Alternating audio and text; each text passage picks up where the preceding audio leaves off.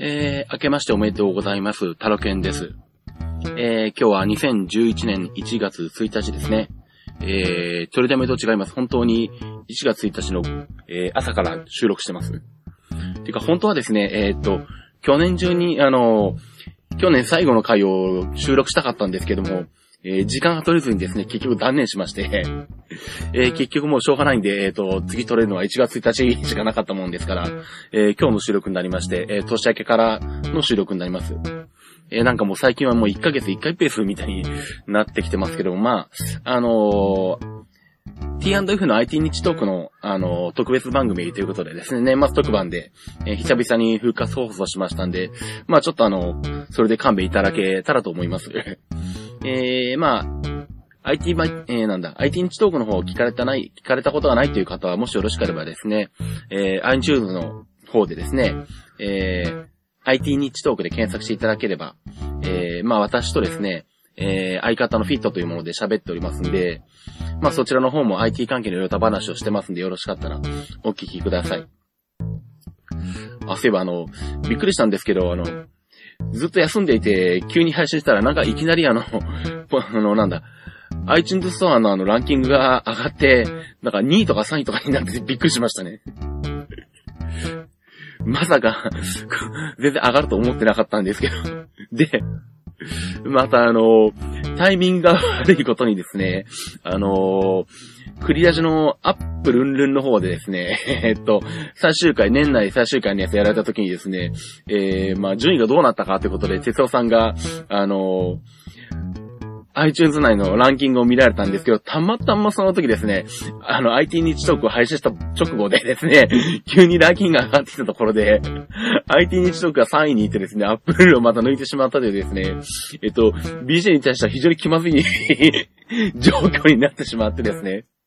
もうなんというか悪魔のいたずらというか、ポッドキャストの神様が、まが、笑いを取ろうとしてるとしか思えないようなですね、最悪のタイミングでランクアップしてるということでですね、なんか逆にあの、もう笑うしかないなと思うことで、笑ってしまったんですけど。えー、まあ、それはそれとしてですね、えー、まあ今回、何の話をするかというとですね、まあそんなにあの、中身はないんですけども、えー、と、IT 日トークの収録の後、公開の後で、えっ、ー、と、買ったものがありまして、えー、テペンタックスのデジタル一眼レフの K5 を買いました。えー、それまでは K7 を使ってたんですけども、えー、まあ、去年ですね、出たのはいつだったっけ ?10 月ぐらいだっけ？かな？うん。まあ、後半に出たんですけど、えー、まあそちらの方に買い替えまして、まあ何が良くなったかというと、まあ動画がフルハイビジョンで撮れるようになったらまあどうでもいいんですけども、あの、高感度性能がかなり上がってですね、えー、ISO51200 まで撮れるんですね。で、まあ特に、あのー、なんでしょう。まあ、最大の感度が上がっただけではなくて、あのー、1600とか3200とか、まあ実用的な部分でも、えー、実用的な部分というかまあ一般的に使うようなまあ程度の高感度の画質がかなり改善されてます。で、特にあの、K7 に関して言うと、その後に出た KX がかなり高感度性能を上げてきてまして、ISO3200 とか1600あたりで買う、で撮るとですね、K7 よりも KX の方が、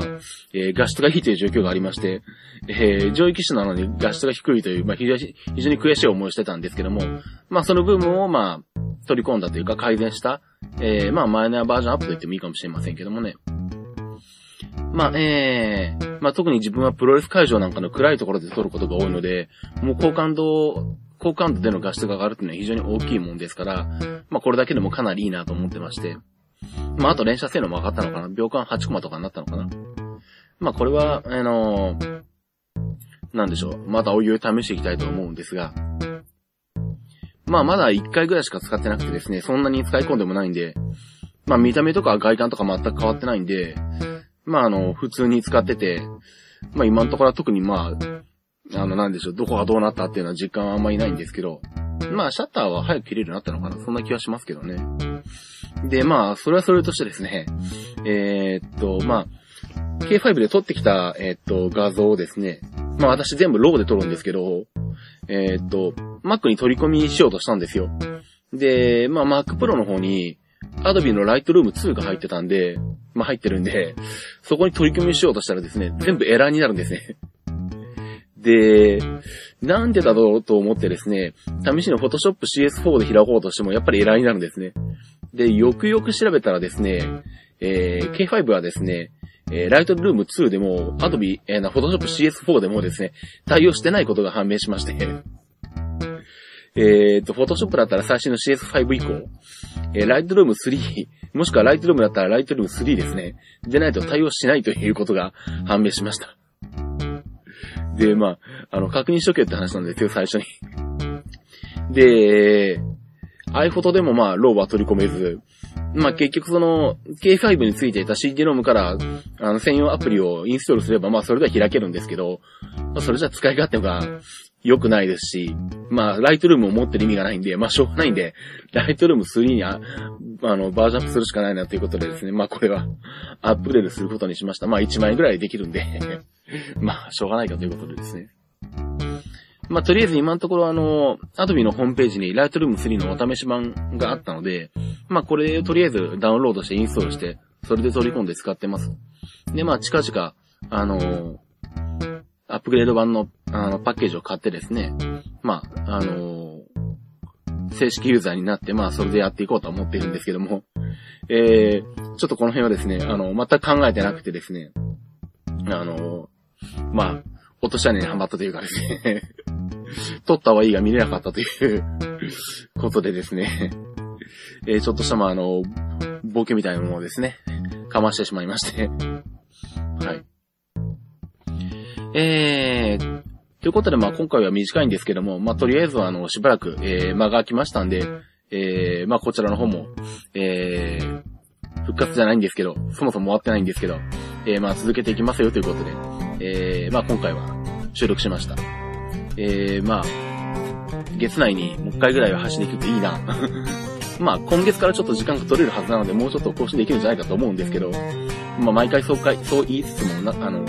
全然更新できていますんで、まああの、当てにせずにお待ちください。えー、ということで、えー、と、ITMIT でした。では、今年もよろしくお願いします。バイバイ。